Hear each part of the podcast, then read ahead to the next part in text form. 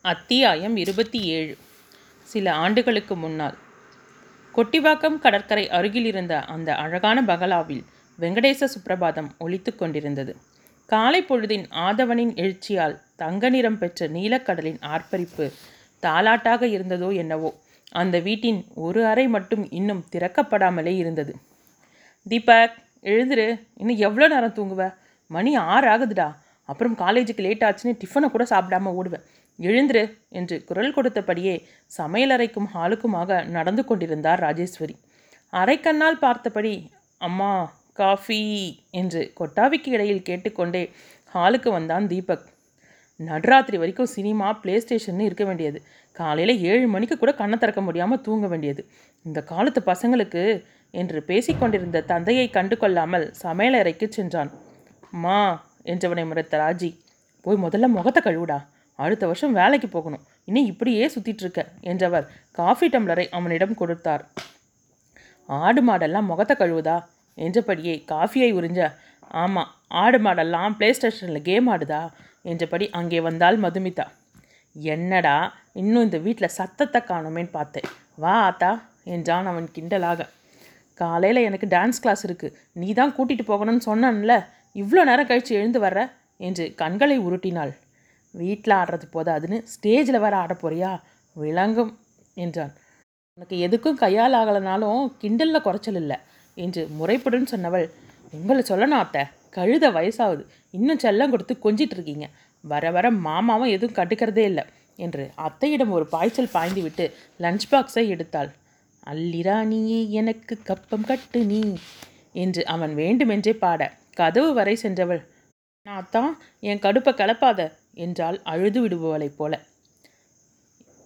எந்த ஊரு ராணி என்று உன்னை நினைத்தாய்? தட்டி கேட்க ஆளில்லாமல் துள்ளி குதித்தாய்.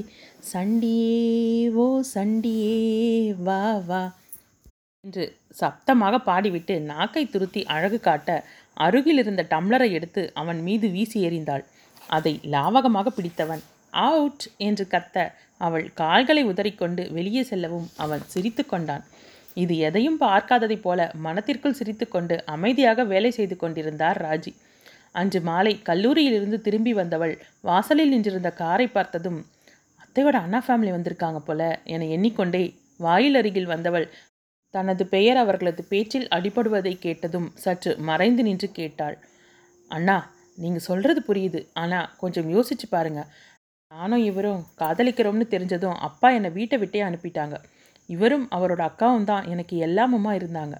பிறந்த வீட்டு ஆதரவு இல்லாமல் இருந்ததால் இருபத்தி நாலு வருஷமாக வாழ்ந்துட்டோம்.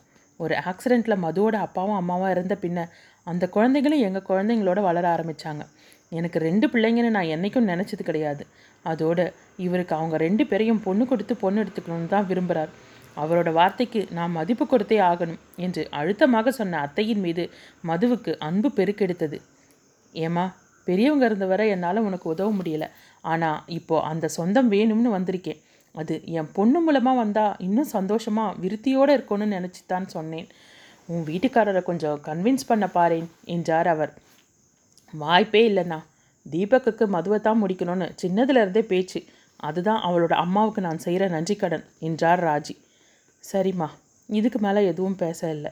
ஆனாலும் நான் உன் கூட பிறந்தவன்னு நினைவு வச்சுக்க என்று அவர் எழ மேகலா நம்ம வீட்டிலேருந்தே காலேஜ் போகட்டுமே. அவளும் நம்ம காலேஜில் தானே படிக்கிறா. என் பசங்களோடு சேர்ந்து போய் வரட்டும். அத்தைன்னு நான் இருக்கும்போது அவளை ஏன் ஹாஸ்டலில் சேர்க்கணும்? என்றார். வாழப்போகிற வீட்டில் என் பொண்ணு இருக்க வேணாம்னு முதல்ல நினச்சி ஹாஸ்டலில் சேர்த்தேன். இப்போது வயசு பசங்க இருக்கிற வீட்டில் விட வேணாம்னு தோணுது. நான் யாரையும் தப்பு சொல்லலம்மா. இன்னொரு வீட்டுக்கு வாழப்போகிற பொண்ணு ஏதும் பேச்சு வந்துடக்கூடாது என்றதும் ராஜையின் முகம் சுருங்கி போனது. இது எதுவும் தெரியாததைப் போல கண்களை துடைத்து கொண்டு உள்ளே சென்றாள் மதுமிதா. இரவு அனைவரும் தங்களது அறைக்கு சென்றுவிட சமையல் அறையில் பாத்திரங்களை அடுக்கிக் கொண்டிருந்த ராஜையின் அருகில் சென்று நின்றாள் மது. என்னடா தூங்கலையா?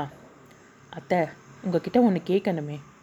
என்ன விஷயம்? என்றவர் தன் வேலையை நிறுத்திவிட்டு அவளை பார்த்தார்.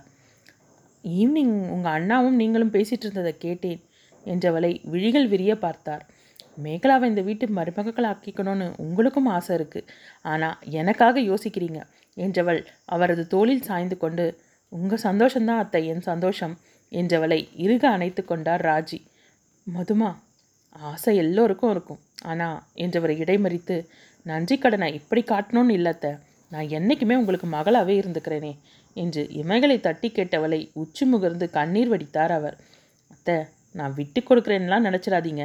இந்த இம்சா அரசனையெல்லாம் என்னால் கல்யாணம் செஞ்சுக்க முடியாது. நானே எப்படி கழட்டி விடுறதுன்னு யூ நினச்சிட்டு இருந்தேன்.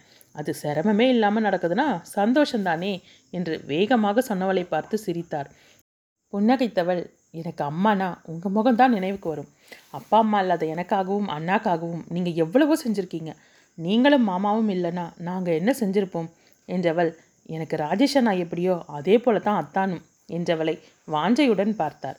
போதுமத்த இந்த ஃபீலிங் உங்களுக்கு நல்லாவே இல்லை. எப்பவும் என்னை விரட்டி மிரட்டி உருட்டி பேசுகிற அத்தை தான் வேணும். அச்சச்சோ நேரமாச்சு. நான் போய் படுக்கிறேன். குட் நைட் என சொல்லிவிட்டு துள்ளிச் செல்பவளை பார்த்தவர் கடவுளே இவ்வளோ ஒரு நல்லவன் கையில் ஒப்படைப்பா என்று வேண்டிக் கொண்டார். மறுநாள் காலையில் அம்மா காஃபி என்றபடியே வந்த தீபக் நாளிதழை எடுத்து புரட்டினான். எத்தனை முறை இவனுக்கு சொன்னாலும் தெரியறதே இல்லை. நாளையிலிருந்து பெட் காஃபி கிடையாது என்று கூறிக்கொண்டே காஃபியை டீப்பாய் மீது வைத்தார். நீ சொல்லிட்டு சொல்லிட்டு கொடுத்தா அவன் என்னைக்கு மாறுறது? என்ற தந்தையிடம் அப்பா காலையில் ஆரம்பிக்காதீங்க. கலை என்பது வெறும் கனவு. அதை நாம ஏன் நம்பணும்? என்றபடி பேப்பரை மடித்து வைத்துவிட்டு காஃபி கப்பை கையில் எடுத்தான். அப்போதுதான் அவனது முகத்தை பார்த்த ராஜி என்னடா கோலம் இது? என்றார் சிரிப்புடன். எல்லோரும் சிரிக்க மது மெல்ல அந்த இடத்தை விட்டு நகர்ந்தாள். எதுக்கு இப்படி சிரிக்கிறீங்க? என்றவனிடம் வித்யா கண்ணாடியை கொண்டு வந்து காட்டினாள். நெற்றியில் பெரிய நாமம் பெரிய மீசை வாயின் இருபுறமும் நீண்ட பற்கள் என்று வரைந்திருக்க எங்கடி அவ? எஸ்கேப் ஆயிட்டாளா? என்று சுற்றும் முற்றும் பார்த்தவன் ஏய் நிலுடி இப்போ நீ என்ன ஆக போகிற பாரு என்று அவளை துரத்தி கொண்டு ஓடினான். தன்னை பிடிக்கும் அளவு அவன் அருகில் வர சட்டென அவள் படியில் அமர்ந்துவிட ஏறிய வேகத்துக்கு அவனால் நிற்க முடியாமல் போக மலமளவென அவன் கையில் அகப்படாமல் கீழே இறங்கி ஓடினாள் மது. பின்னாலேயே துரத்தி கொண்டு ஓடி வந்தவன் கீழே இருந்த கார்பெட்டில் கால் வைத்ததும் அந்த வேகத்தில் கார்பெட் வழுக்கிவிட பொத்தென கீழே விழுந்தான். பெண்கள் இருவரும் வாயை மூடிக்கொண்டு புன்னகிக்க ஐயோ பார்த்துடா என்று கத்தினார் ராஜி. மகனை தூக்கி விட்டுவிட்டு விடு விடு நீ சொல்கிறத கேட்டுட்டு தான் அவங்க மறுவேலை பார்ப்பாங்களே. அவளே சமாதானமாகட்டும் என்றபடி ஈஸ்வரன் தனது அறைக்கு சென்றார். அவன் முடியாமல் சோஃபாவில் அமர்ந்துவிட பின்னால் வந்து நின்றவள் அத்தான் என்னை பிடிக்கல? என்று பாவமாக கேட்க இருடி உனக்கு இருக்கு என்றான் எரிச்சலுடன். என்று அவனுக்கு ஒழுங்கு காட்டிவிட்டு சென்றாள். அன்று ஃப்ரெஷர்ஸ் வெல்கம் பார்ட்டி சீனியர் மாணவர்கள் அனைவரும் அவர் சேர்ந்து ஜூனியர்களை கலாய்த்து கொண்டிருந்தனர். தீபக் எழுந்து சென்று மதுவை பாடச் சொல்லி அழைக்க எந்த பிகுவும் செய்யாமல் சென்று பாடினாள். பாடலை கேட்ட கல்ச்சுரல் புரோகிராமின் பொறுப்பாளர் டெல்லியில் நடக்கும் ஆல் இண்டியா கல்ச்சுரல் புரோகிராமில் கலந்து கொள்ள அவளை தேர்ந்தெடுத்தார். பார்ட்டி முடிந்ததும் மதுமிதா மேகலாவை அழைத்துச் சென்று தீபக்கிற்கு அறிமுகப்படுத்தி வைத்தாள். ஹாய் என்றவன் மேகலாவை உச்சி முதல் பாதம் வரை அளவெடுப்பது போல பார்த்தான். அவள் சங்கடத்துடன் நெளிய ஓகே நான் வரேன் என சொல்லிவிட்டு அவன் கிளம்பி சென்றவனையே அவள் பார்த்து கொண்டு நிற்க மது குறுஞ்சிரிப்புடன் அவர்களை கவனித்தாள். டெல்லி செல்லும் நாளும் வந்தது. தீபக் அங்கே ப்ரோக்ராம் முடிஞ்சதும் என்னோட ஃப்ரெண்ட் சந்துரு வீட்டில் தங்கி ரெண்டு நாள் இருந்துட்டு வாங்க என்றார் ஈஸ்வரன். "இல்லை, எங்களுக்கு தெரியாதே மாமா என்றாள். நீ சின்ன குழந்தையா இருந்தப்போ உங்கள் வீட்டு பக்கத்து வீட்டில் தான் இருந்தாங்க. சந்துருவை எனக்கு உன் அம்மா மூலமாக தான் பழக்கம். நீ எப்போதும் அவங்க வீட்டில் தான் விளையாடிட்டு இருப்ப. உன்னை பார்த்தா ரொம்ப சந்தோஷப்படுவாங்க. போய் ரெண்டு நாள் தங்கிட்டு வாங்க. காலேஜும் பத்து நாள் லீவு தானே என்று சொல்ல இருவரும் அரைமனதாக தலையாட்டினர். அத்தியாயம் இருபத்தி எட்டு. டெல்லி வந்து இறங்கிய மதுவும் தீபக்கும் கலை நிகழ்ச்சி நடக்கும் கல்லூரியிலேயே தங்கிக் கொள்ள தீர்மானித்திருந்தனர். சந்திரசேகர் தன் வீட்டு குழந்தைகள் எதற்காக வெளியே தங்க வேண்டும் என்று நண்பரிடம் உரிமையாக கோபித்து கொண்டார். அவர்களை அழைத்துச் செல்ல ஸ்டேஷனுக்கே வந்துவிட்டார். ஸ்டேஷனில் இருந்து இருபது நிமிட பயணத்தில் சவுத் எக்ஸ்டென்ஷனில் இருந்த அவர்களின் அழகான பங்களாவிற்கு சென்றனர். வீட்டின் முன்புறம் அழகான தோட்டமும் செயற்கை நீரு நீரூற்றும் பார்க்கவே ரம்யமாக இருந்தது. கார் சத்தம் கேட்டதும் வாசலுக்கு வந்த விமலா மதுவை பார்த்து கன்னத்தை வழித்து திருஷ்டி கழித்தபடியே அப்படியே உங்கள் அம்மாவை பார்க்கறது போலவே இருக்கு என்றார். நான் எங்கள் அம்மாவை பார்த்ததே இல்லை ஆண்டி என்று அவள் சொல்லும்போதே குரல் தழுத்தழுக்க தீபக் ஆதரவுடன் அவளது தோலை தட்டி கொடுத்தான். என்ன விமலா குழந்தை கண்கலங்க வச்சுட்ட என்றார் சந்துரு. சாரிடா மது உள்ளே வாங்க என்று அழைத்துச் சென்றார். இருவரும் குளித்துவிட்டு வந்ததும் காலை உணவை முடித்துவிட்டு பேசிக்கொண்டிருந்தனர் இருவரையும் சற்று நேரம் ஓய்வெடுக்க சொல்லிவிட்டு விமலா மதிய சமையலை கவனிக்க சென்றுவிட சந்துரு வெளியே கிளம்பி விட்டார் மதிய உணவுக்கு பின் அனைவரும் ஹாலில் அமர்ந்து பேசிக் கொண்டிருந்தனர். அங்கிருந்த அலமாரிகளில் இருந்த கோப்பைகளும் மேடல்களும் குவிந்திருந்தன. இதெல்லாம் நீங்கள் வாங்கின பரிசா அங்கிள்? என்று கேட்டாள். என் பையன் வாங்கினது என்றார் விமலா பெருமையுடன். ஓ என்றவள் வரிசையாக பார்த்து கொண்டே வர அங்கிருந்த சிறு குழந்தை ஒன்றின் புகைப்படம் அவளது மனத்தை கவர ஐயோ என்ன அழகா இருக்கு இந்த குட்டி பாப்பா என்றவள் ஃபோட்டோவை வழித்து முத்தம் கொடுத்தவள் ஆண்டி இது யாரோட குழந்தை? என்று கேட்டாள். இப்போ அவன் குழந்தல்ல இருபத்தி நாலு வயசு பையன் எங்கள் பையன் அர்ஜுன். ஏர்ஃபோர்ஸில் இருக்கான் என்றார் பெருமையாக. மெல்ல ஃபோட்டோவை வைத்துவிட்டு அசட்டு சிரிப்புடன் திரும்பியவள் தன்னையே பார்த்து கிண்டலாக சிரித்து கொண்டிருந்த தீபக்கை பார்த்ததும் உள்ளுக்குள் திகிலடித்தது.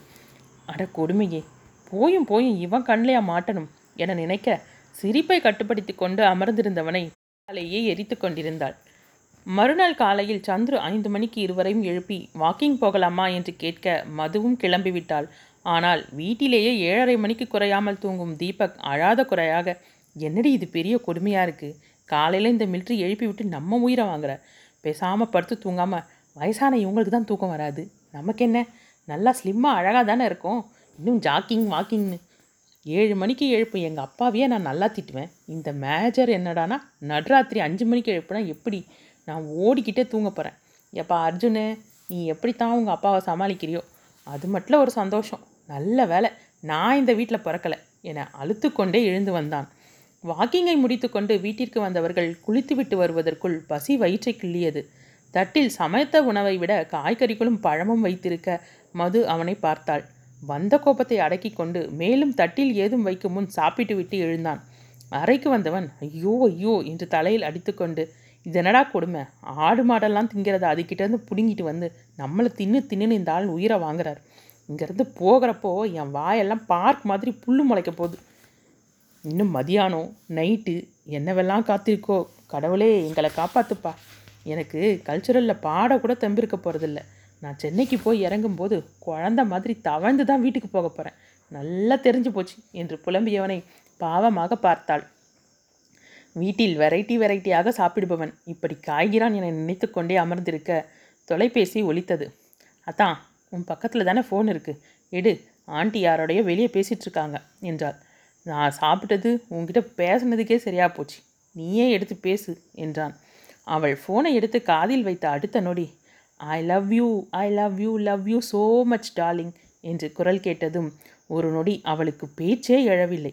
மறுமுனையில் ஹலோ டார்லிங் என்று அவன் கொஞ்சலாக அழைக்க இடியட் என்றவள் கோபத்துடன் ஃபோனை வைத்தாள். அவளால் அங்கே அமர முடியாமல் தனக்கென்று ஒதுக்கப்பட்டிருந்த அறைக்குச் சென்றாள். அவளது உடல் இன்னமும் அதிர்ந்து கொண்டிருந்தது. மீண்டும் ஃபோன் வலிக்க விமலாவே எடுத்தார்.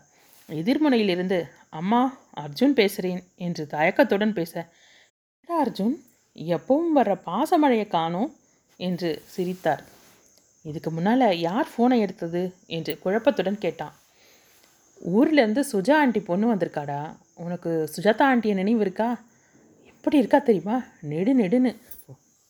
வஞ்சிக்கொடி மாதிரி என்று அவர் ஆரம்பிக்க அவனுக்கு சலிப்பாக இருந்தது. எனக்கு எந்த ஆண்டியையும் ஞாபகம் இல்லை. நான் ஃபோன் செய்வேன்னு தெரிஞ்சோம். ஏன் வெளியே போனீங்க? இப்போ யாரால் ஒரு வம்பு வந்திருக்கு? என்றான். வம்பா? என்ன வம்பு? என்றார் புரியாமல். ஆமாம் நீங்கள் தான் ஃபோன் எடுத்தீங்கன்னு நினச்சி உங்களுக்கு கொடுக்க வேண்டிய பாசமழையை அவளுக்கு கொடுத்துட்டேன் என்றான். திகைத்த விமலா நான் எத்தனை முறை சொல்லியிருக்கேன் நீ அடங்கவே போகிறதில்ல என்று மகனை கடித்து கொள்ள அந்த பொண்ணை நினச்சாதான் சட்டென சிரித்து விட வாய மூடுடா என்றார் எரிச்சலுடன். சரி அந்த பொண்ணை கூப்பிடுங்க நானே சாரி சொல்லிடுறேன் என்றான். ஒன்றும் வேணாம் நீ சொன்னதா நானே சொல்லிடுறேன் என்றவர் சற்று நேரம் பேசிவிட்டு ஃபோனை வைத்தான். சிறிது நேரத்திற்கு பிறகு எழுந்து வெளியில் வந்தவளிடம் அர்ஜுன் உன்கிட்ட சாரி சொல்ல சொன்னாமா என்றார்.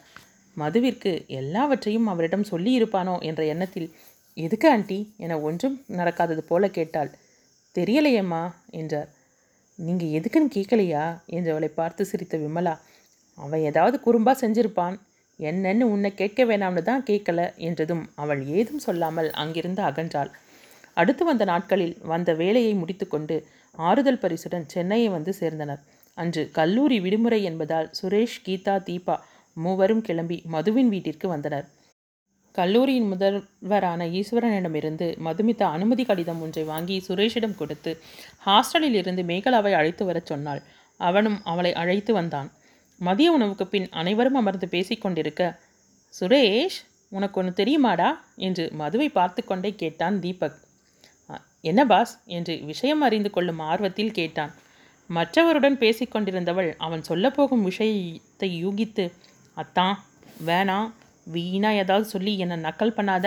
அப்புறம் நான் என்ன செய்வேன்னு எனக்கே தெரியாது என்று சப்தம் போட்டாள். இது போல எத்தனை முறை பார்த்துருக்கேன் என்ற பார்வையுடன் அவள் என்ன செய்தா தெரியுமா? நாங்கள் போனோமே சந்துரு அங்கிள் வீட்டுக்கு.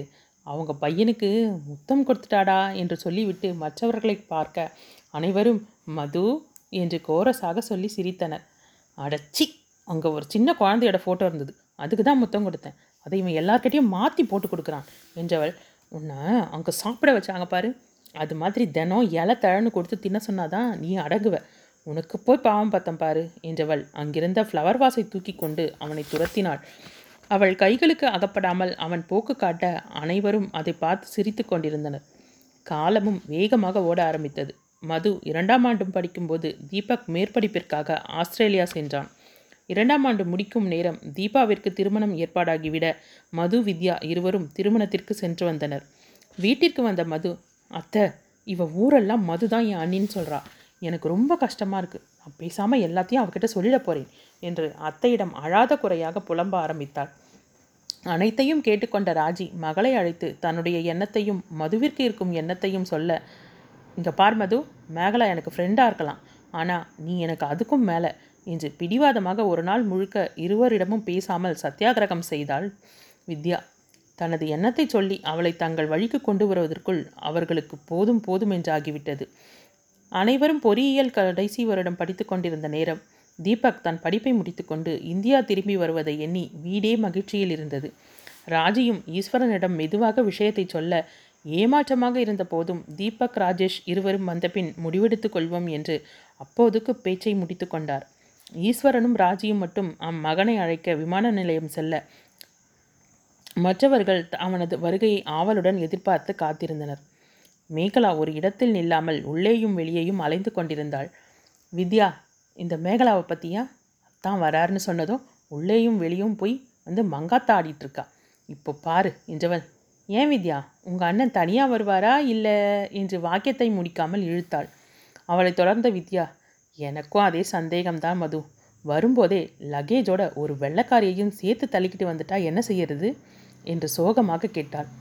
வேற என்ன செய்யறது? நாம் மூணு பேரும் சேர்ந்து ஆரத்தி எடுக்க வேண்டியது தான் வித்யா அத்தைக்கு இங்கிலீஷ் தெரியுமா? இல்லைன்னா சண்டை கூட ஒழுங்காக போட முடியாதே? என்றால் பெரும் கவலையுடன். அதனால் என்ன? அம்மா தமிழில் திட்ட அண்ணி இங்கிலீஷில் சண்டை போட அப்பாவும் அண்ணனும் ரெஃப்ரி மாதிரி உட்காந்து வேடிக்கை பார்க்க வேண்டியது தான் இதுவும் நல்லா சுவாரஸ்யமாக தண்டி இருக்கும். ஏய் இதையெல்லாம் நினச்சி பார்க்கவே எவ்வளோ சந்தோஷமாக இருக்குது என்று இருவரும் சிரிக்க வேகமாக வந்த மேகலா உங்கள் ரெண்டு பேருக்கும் எவ்வளோ கெட்ட எண்ணம்? என்றால் கோபத்துடன். மேகலாவின் கோபத்தை பார்த்து மீண்டும் சிரிக்க வெளியே கார் வந்து நிற்கும் சப்தம் கேட்டது. ஏய் உங்கள் அண்ணன் அண்ணியும் வந்தாச்சு போல அந்த ஆரத்தி தட்டை கொண்டு வா. கொடுத்தபடியே வாசலுக்கு ஓடினாள் மதுமிதா.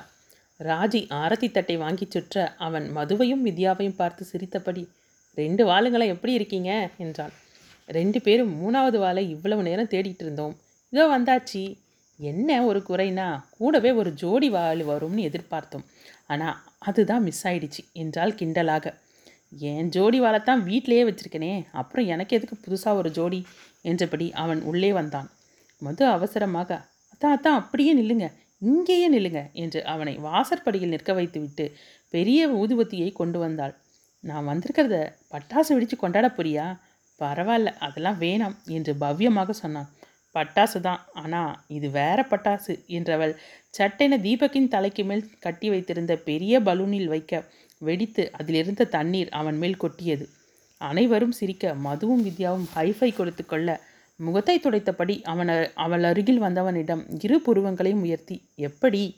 என்பது போல கேட்டாள். உன்னையும் உன் வாழ்த்தனையும் ரொம்பவே மிஸ் பண்ணேன் அல்லிராணி என்று சொல்லிவிட்டு அங்கிருந்த சோஃபாவில் வந்து அமர்ந்தான். வித்யா துடைத்துக்கொள்ள துண்டு ஒன்றை கொண்டு வந்து அண்ணனிடம் கொடுத்தாள். தலையை துடைத்தபடி தந்தையுடன் பேசிக் கொண்டிருந்தான். மேகலா அவனை பார்த்தபடி நின்று கொண்டிருந்தாள். வந்தது முதல் அவளை கண்டு கொள்ளாதது பெருத்த ஏமாற்றமாக இருந்தது அவளுக்கு. அதை கண்ட ராஜி தீபக் இது யாருன்னு தெரியுதா? என்று மேகலாவை சுட்டி காட்டி கேட்டார். ம் தெரியும். காலேஜில் பார்த்துருக்கேன். மது வித்யாவோட ஃப்ரெண்ட் ஆனால் பேர் ஞாபகம் இல்லை என்று தோலை குலுக்கினான். மேகலாவிற்கோ தான் இவனையே நினைத்து கொண்டிருக்க அவனுக்கு தன் பெயர் கூட நினைவில் இல்லை என்று நினைக்க நினைக்க அழுகை வருவது போல் இருக்கவும் அந்த இடத்தை விட்டு அகன்றாள். ராஜிக்கு தவிப்பாக இருந்தது. தீபக் மேகலா என்னோட அண்ணன் பொண்ணுடா. உனக்கு சொந்த தாய்மாமா பொண்ணு என்று அன்னைக்கு ஓஹோ என்று அசட்டையாக பதில் சொன்னான் நிதானமாக கேட்டுக்கொண்டு தன் தந்தையிடம் திரும்பி அமர்ந்து பேசத் தொடங்கினான்.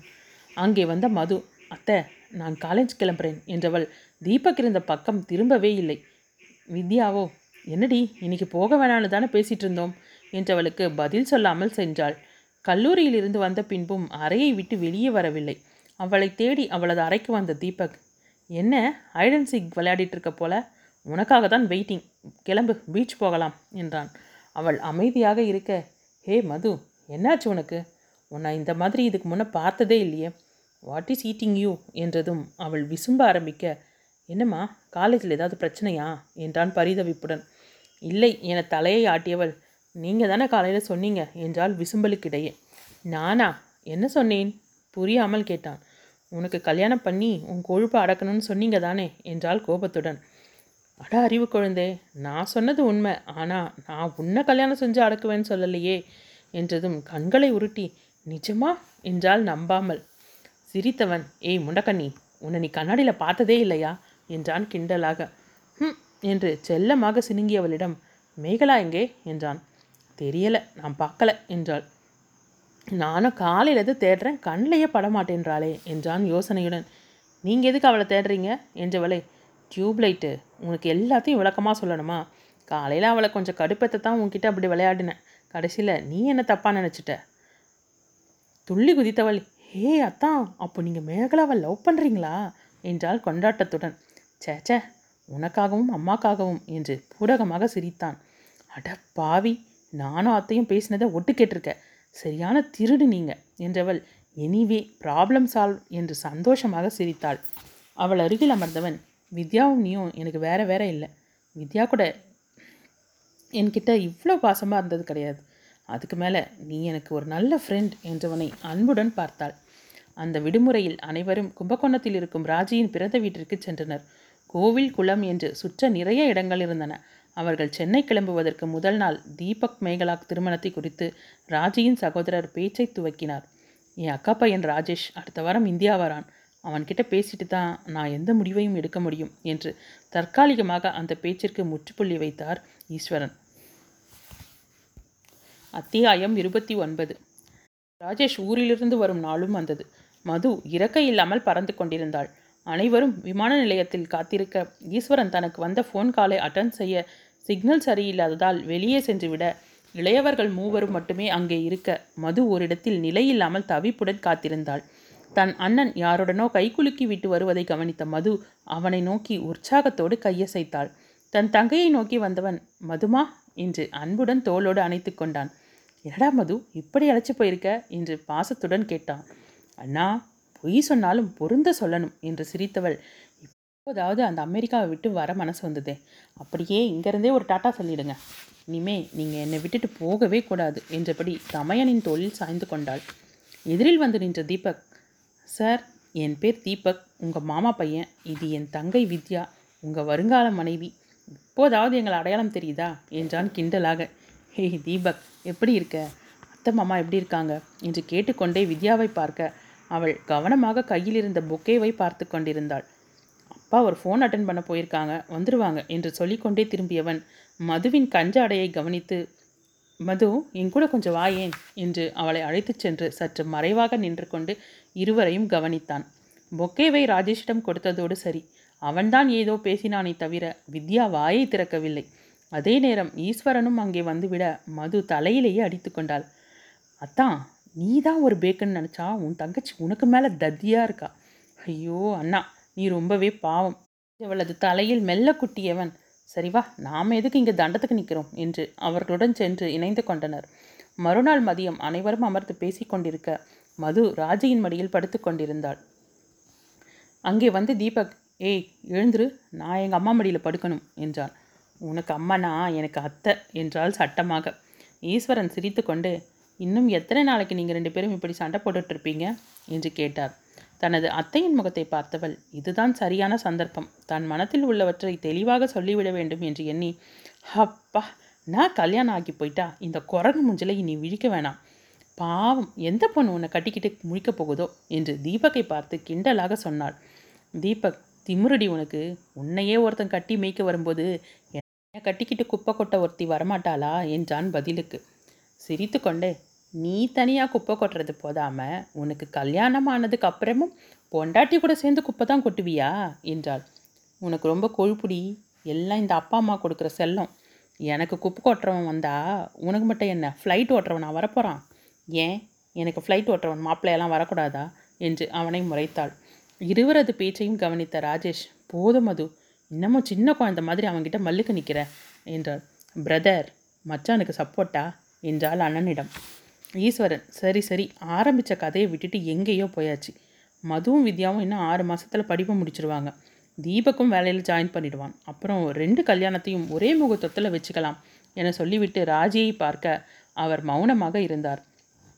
தீபக்கும் அதுவும் ஒருவரை ஒருவர் பார்த்து கொண்டனர். நிலைமை திருமண தேதி குறிப்பது வரை வந்துவிட்டது. இதற்கு மேலும் அமைதியாக இருப்பது நல்லதல்ல என்று எண்ணியவள் மாமா உங்ககிட்ட கொஞ்சம் பேசணும் என்றாள். சொல்லுமா என்றார் முதல்ல அண்ணன் வித்யாவோட கல்யாணம் முடியட்டும். எங்கள் கல்யாணத்தை பற்றி பிறகு பேசலாம் என்றவளை கூர்ந்து பார்த்த ஈஸ்வரன் ரெண்டு பேரும் சேர்ந்து பேசி ஏதோ முடிவு பண்ணி வச்சிருக்கீங்க.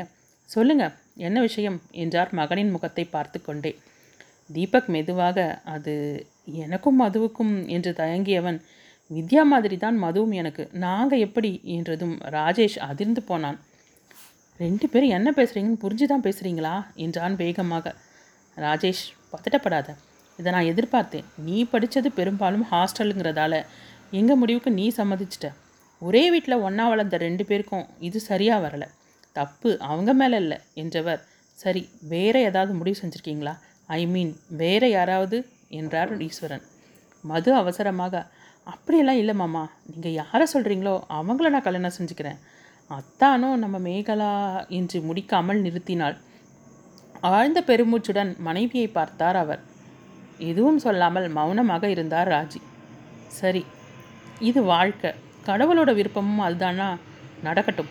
அதுக்கு முன்னால் மதுவுக்கு ஒரு நல்ல மாப்பிள்ளையை பார்த்துட்டு தான் மற்ற விஷயம் பேசுவேன் என்றதும் ரொம்ப தேங்க்ஸ் மாமா என்றவள் ராஜியை அணைத்து ஒரு முத்தம் கொடுத்து தன் சந்தோஷத்தை பகிர்ந்து கொண்டு தன் அறைக்கெழுந்து ஓடினாள். ராஜேஷ் ஏதோ யோசனையோடு அமர்ந்திருக்க அமர்ந்திருப்பதை கவனித்த ராஜி என்ன ராஜேஷ் என்ன யோசிக்கிற? மது இப்படி சொல்வான்னு நான் நினைக்கவே இல்லை. இப்போது இவளுக்கேற்ற நல்ல மாப்பிள்ளையா? என்றவனுக்கு பளிச்சென்று அந்த யோசனை வந்தது. மாமா என் கூட சித்தார்த்துன்னு ஒரு பையன் வேலை செஞ்சான். ரொம்பவே டேலண்டட் எங்கள் ரெண்டு ப்ரா பேர் ப்ராஜெக்ட்டும் முடிஞ்சு ஒன்றா தான் சென்னைக்கு வந்தோம். நம்ம மதுவுக்கு ரொம்பவே பொருத்தமாக இருப்பான். அவனை பார்க்கலாமா? என்றான் ஆவலுடன். உனக்கு பிடிச்சிருந்தா கண்டிப்பாக பார்க்கலாம் என சொல்லி கொண்டிருக்கும் போதே ஃபோன் ஒலிக்க பேசிவிட்டு வந்தவர் நம்ம சந்துரு சென்னை வரானாம். சரி ரெண்டு நாள் ஆகட்டும் ராஜேஷ். சந்துரு வந்து கிளம்புனதும் மேற்கொண்டு கல்யாணத்தை பற்றி பேசுவோம் என சொல்லிவிட்டு எழுந்து சென்றார். மறுநாள் காலையில் சந்திரசேகரன் வீட்டிற்கு வர நீண்ட நாட்களுக்கு பிறகு சந்தித்த நண்பர்கள் மகிழ்ச்சியுடன் அளவலாவிக் கொண்டிருந்தனர். இளையவர்கள் கல்லூரிக்கும் வேலைக்கும் சென்றிருக்க ஈஸ்வரனிடம் பொதுவாக பேசிக்கொண்டிருந்தார் தன் சந்துரு. பிள்ளைகளின் திருமணத்தை பற்றி பேசிக்கொண்டிருக்கும் போது ஈஸ்வரன் மதுமிதாவை பற்றி கவலையுடன் பேசினார். அதை கேட்ட சந்துரு ரெண்டு பேரும் ரொம்ப தெளிவாக இருக்காங்க. சந்தோஷப்படுடா என்றவர் ஒரு வகையில் எனக்கு சந்தோஷம் என்றார் பூடகமாக. ஈஸ்வரன் புரியாமல் பார்க்க உனக்கு ஆட்சேபனை இல்லைன்னா என் பையன் அர்ஜுனுக்கு மதுவை கல்யாணம் செஞ்சு கொடுக்க உனக்கு சம்மதமா? என்று கேட்டார். ஈஸ்வரன் ஆச்சரியமும் சந்தோஷமுமாக பார்க்க விமலாவுக்கும் பார்த்ததும் மதுவை ரொம்ப பிடிச்சிருந்தது.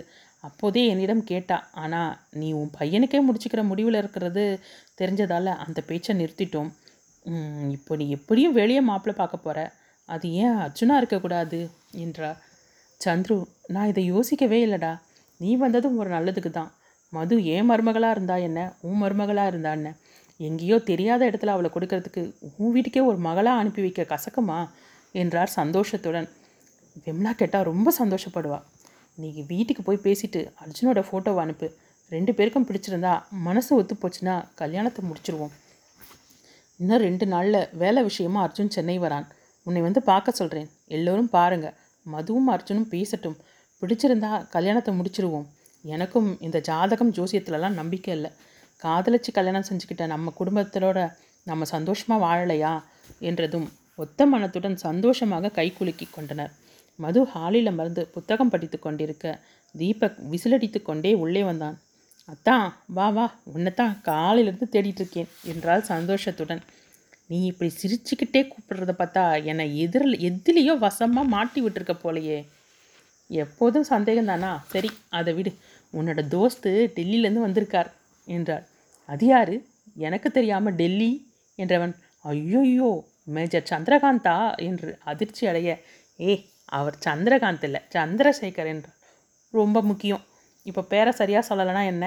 ஐயோ அந்த ஆள் இங்கேயே வந்து இலை தழை சாப்பிட சொன்னால் நான் என்ன செய்கிறது இந்த வம்பே வேணாம் நான் இப்போவே எங்கேயாவது ரெண்டு நாளைக்கு எஸ்கேப் ஆயிடுறேன். என சொல்லிக்கொண்டே எழுந்தவன் தன் தந்தையும் சந்துருவும் வருவதை பார்த்து பவ்யமாக அவரை நலம் விசாரித்தான். அவரது கவனம் தந்தையிடம் செல்ல விட்டால் போதும் என்று தன் அறைக்கு ஓடினான். ஈஸ்வரன் மனைவியிடம் அர்ஜுனை பற்றி சொல்ல ராஜிக்கும் பெரும் சந்தோஷம். வந்த வேலையும் முடிந்து விட்டதால் அன்று இரவே சந்துரு டெல்லிக்கு புறப்பட்டு சென்றார். ஊருக்கு சென்று சேர்ந்ததும் மனைவியிடம் விஷயத்தை சொல்லிவிட்டு மகனின் புகைப்படத்தை ஈஸ்வரனின் மெயிலுக்கு அனுப்பி வைத்தார். ஈஸ்வரன் ராஜியை அழைத்து காண்பிக்க ரொம்ப நல்லா இருக்காங்க. நம்ம மதுக்கு பொருத்தமாக இருப்பான் இந்த வரணையை முடிச்சிடலாம் என்று சந்தோஷமாக சொன்னார். நாளைக்கு அர்ஜுன் வேலை சம்பந்தமாக சென்னை வரானாம். நம்ம வீட்டுக்கும் வருவான். அதன் பிறகு எல்லோருக்கும் சொல்லிக்கலாம் என்றதும் தலையாட்டி விட்டு எல்லாம் நல்லபடியாக நடக்கணும் என்று ராஜி வேண்டிக் கொண்டார்.